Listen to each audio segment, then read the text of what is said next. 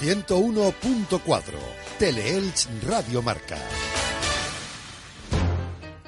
La Glorieta con Rosmar Alonso. Y en la recta final del programa La Glorieta vamos con la última de las entrevistas programadas para hoy.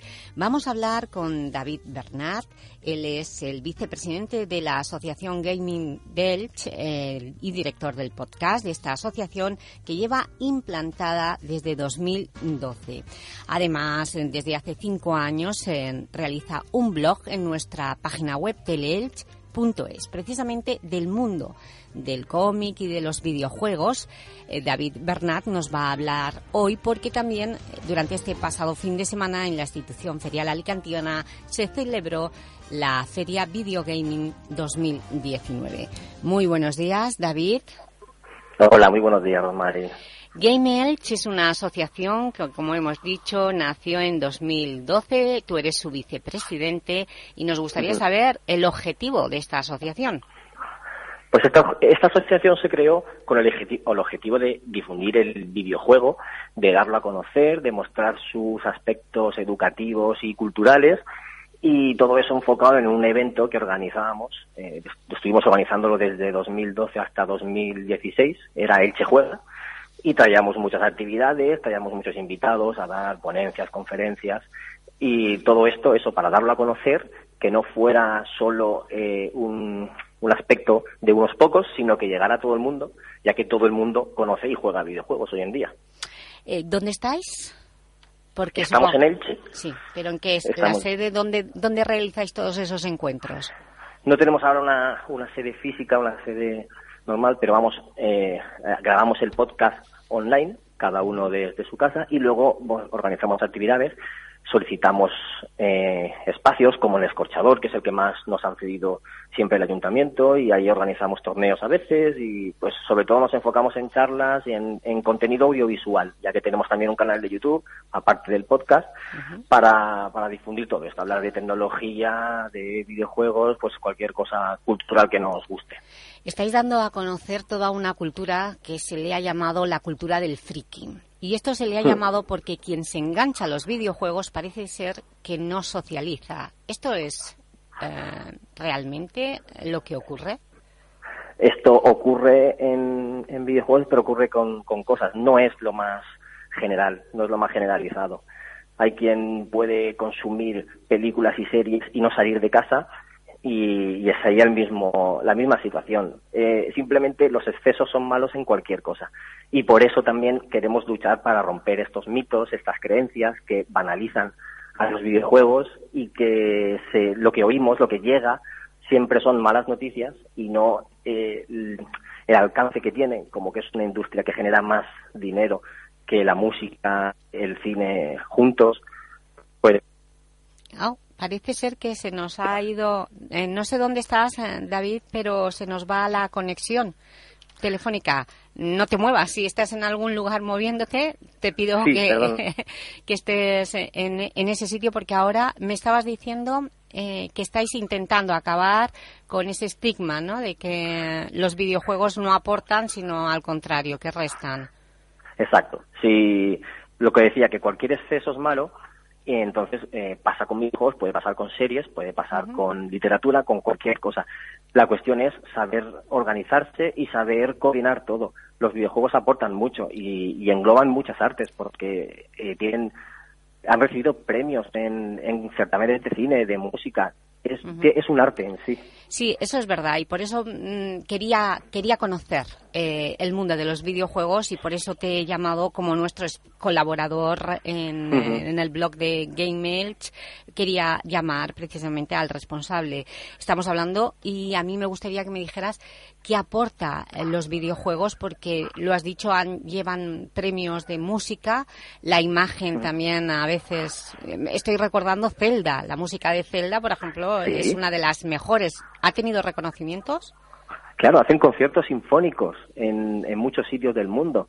Hay un, un concierto que se llama Video Games Live, que van por varias ciudades, sobre todo Europa, y, y hacen conciertos sinfónicos, orquestas, y va mucha gente. Eh, ya no es solo los frikis, que hoy en día ya friki cada vez se usa menos porque ya es todo alcance popular y, tiene muchos reconocimientos. No recuerdo ahora mismo una, una pieza musical que haya recibido un premio, pero sí que sí que recuerdo que basta se han llevado algunos, los premios británicos. ¿Y cómo está la industria del videojuego en España? Porque estamos viendo quién los españoles diseñan, estamos eh, a la cabeza del diseño de los está videojuegos. Creciendo mucho.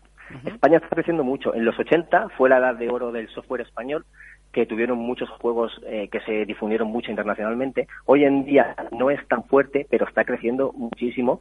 Recientemente ha salido un videojuego que se llama Black Sap, que es, es español, y en la Feria Europea de, de Colonia de Alemania, este verano, se llevó el premio a Mejor Juego de Acción. De todos los que estuvieron en la feria, que es una feria internacional. Y un juego español se llevó ese premio. Eh, están creciendo poco a poco. Hay muchísimos estudios y hay muchos estudios, estudios independientes, porque están creciendo el desarrollo independiente, ya no con una fuerte eh, eh, influjo económico detrás. Entonces están poco a poco creciendo. Ingenio y buen gusto es lo que se requiere para realizar un buen videojuego. Pero, David, ¿hay algo más que el Fornite? Porque Muchísimo más. ha arrasado, ¿no? Muchísimo más. Sí, el, el, Fortnite ha acercado los videojuegos a, a, muchos padres que no los conocían. Es un boom, es un fenómeno social. Igual que Operación Triunfo lo fue hace 10 años, pues hoy los niños es Fortnite. Los youtubers han ayudado mucho a, a difundir todo esto, pero los videojuegos hay muchísimas historias muy fuertes, hay, hay historias impresionantes que si se adaptaran a cine la gente se sorprendería. Tienen Ah, David, vuelve. Ah, no, me, se, nos va, se nos va la conexión. Eh, has dicho que hay eh, videojuegos impresionantes que podrían llevarse al cine, porque son guiones cinematográficos. Hay guiones que son tan buenos como los cinematográficos, lo que pasa es que son más largos, por lo tanto no los pueden llevar tal cual al cine. No pueden resumirlo en dos horas. un videojuego de este tipo puede durarte 20, 30 horas. Entonces, acortar eso es, es, es difícil pero tienen historias muy buenas y esto a lo mejor no llega tanto porque a la gente lo que más le llega es Fortnite, FIFA, Call of Duty y, GTA, que es lo que lo que más llega al público general. Y que eh, estos tres eh, videojuegos, estos tres juegos que has hablado, Fortnite, Call of Duty y GTA, ¿tienen sello norteamericano? Sí, sí, todos vienen todos vienen de allí, todos vienen de empresas norteamericanas que es uno de los más fuertes. El otro mercado fuerte es el japonés, que a lo mejor a nosotros por cultura no, nos llega tanto, pero sí que, sí que es muy fuerte también. Y luego el europeo está creciendo poco a poco, pero los dos más fuertes son esos. ¿Y el videojuego y el cómic van unidos? Mucho. El anime, pues, te lo digo porque el videojuego eh, está creciendo, es Norteamérica el, el rey, en cambio la cultura japonesa, el anime, está en Japón, ¿no? Lo que alimenta quizá al videojuego o a esta cultura. Del Son dos culturas, dos culturas diferentes, que, siempre nos ha llegado más la americana por el cine, pero bueno, empezó en los 80 un poquito el japonés a llegar, eh, últimamente está también más cerca, gracias a Internet hoy en día no hay barreras, llega todo, y son pues eso, los dos enfoques distintos, ¿no? Un poquito más americano, más occidental, que estamos nosotros acostumbrados, y luego el oriental, el japonés, el que le gusta a, menos gente de aquí, pero que también tiene muchísimos seguidores. Entre los jóvenes. ¿Qué, qué aporta el anime? ¿Qué aporta la cultura japonesa? Lo que más aporta eh, son valores de amistad, de perseverancia, de superarse a sí mismo. Eso es lo que más aporta. Y también tiene bastante romanticismo. Mm. Sin embargo, la americana a veces eh, solo aportan tiros por, liderazgo. Ah, se enfocan más al liderazgo eh, también trabajo en equipo pero de otro de otro punto de vista. Sí estás describiendo el Fortnite el trabajo en equipo liderazgo y me estás describiendo los valores de amistad romanticismo pues las películas de amor quizá y los cómics de amor de la amistad y el valor que tienen. Bien pues están muy fuerte en Japón ¿Y cómo se complementa? Eh, hemos dicho, el cómic y el videojuego eh, tienen mucho que ver, pero ¿se complementan? Se complementan porque incluso hay, perdón por los ruidos, hay cómics eh, que han adaptado historias de videojuegos, hay videojuegos que, que se han creado a partir de una historia que ya estaba en cómic. Mm, eh, hay sinergia, hay bastante sinergia entre ambos mundos. Sinergia y mucho diseño. Eh, Game vuestra asociación, eh, ¿qué tenéis preparado para eh, noviembre y diciembre? Por ahora no tenemos más que los premios al podcasting que entregaremos el mes que viene en, en IBI, en el Museo del Videojuego. Son unos premios que otorgamos a, a podcasting de videojuegos. Hay cientos de podcast, programas diferentes que hablan sobre la temática en España y cada año otorgamos unos premios en cinco categorías, diferentes categorías, para reconocer la labor de esta gente que lo hace casi la totalidad altruistamente. Entonces, pues para agradecer su trabajo, otorgamos estos premios. Supongo que estuvisteis en la feria de Videogame, la feria en IFA. Eh, ¿Qué novedades fueron las que se presentaron?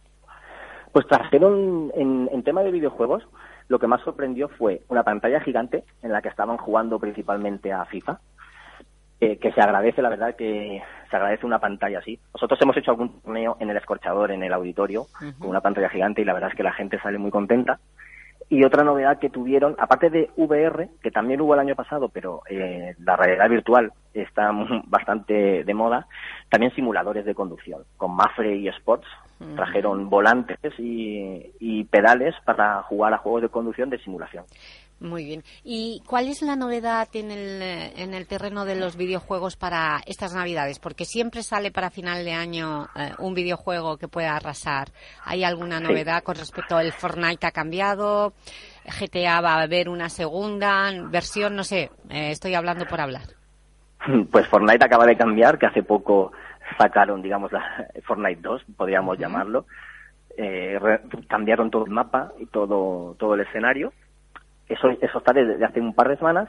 Y eh, el próximo juego más llamativo es el Death Stranding, de un, un director, un creativo muy famoso, es japonés, se llama Hideo Kojima, y es, es muy conocido en el mundillo y lleva años desarrollando este juego y los fans están esperándolo eh, como agua de mayo. Eh, está llamando muchísimo la atención, tiene detractores, tiene fans y aún no ha salido el juego. ¿Y en qué consiste? ¿En qué consiste Death? ¿Cómo lo has pronunciado?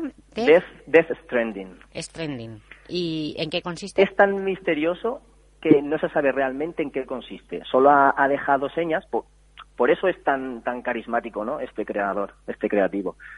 Ha dejado señas sobre que tiene que... La humanidad está desconectada, desestructurada, hay pueblos aislados y la, el objetivo es unirlos a todos ellos para vencer a un enemigo común.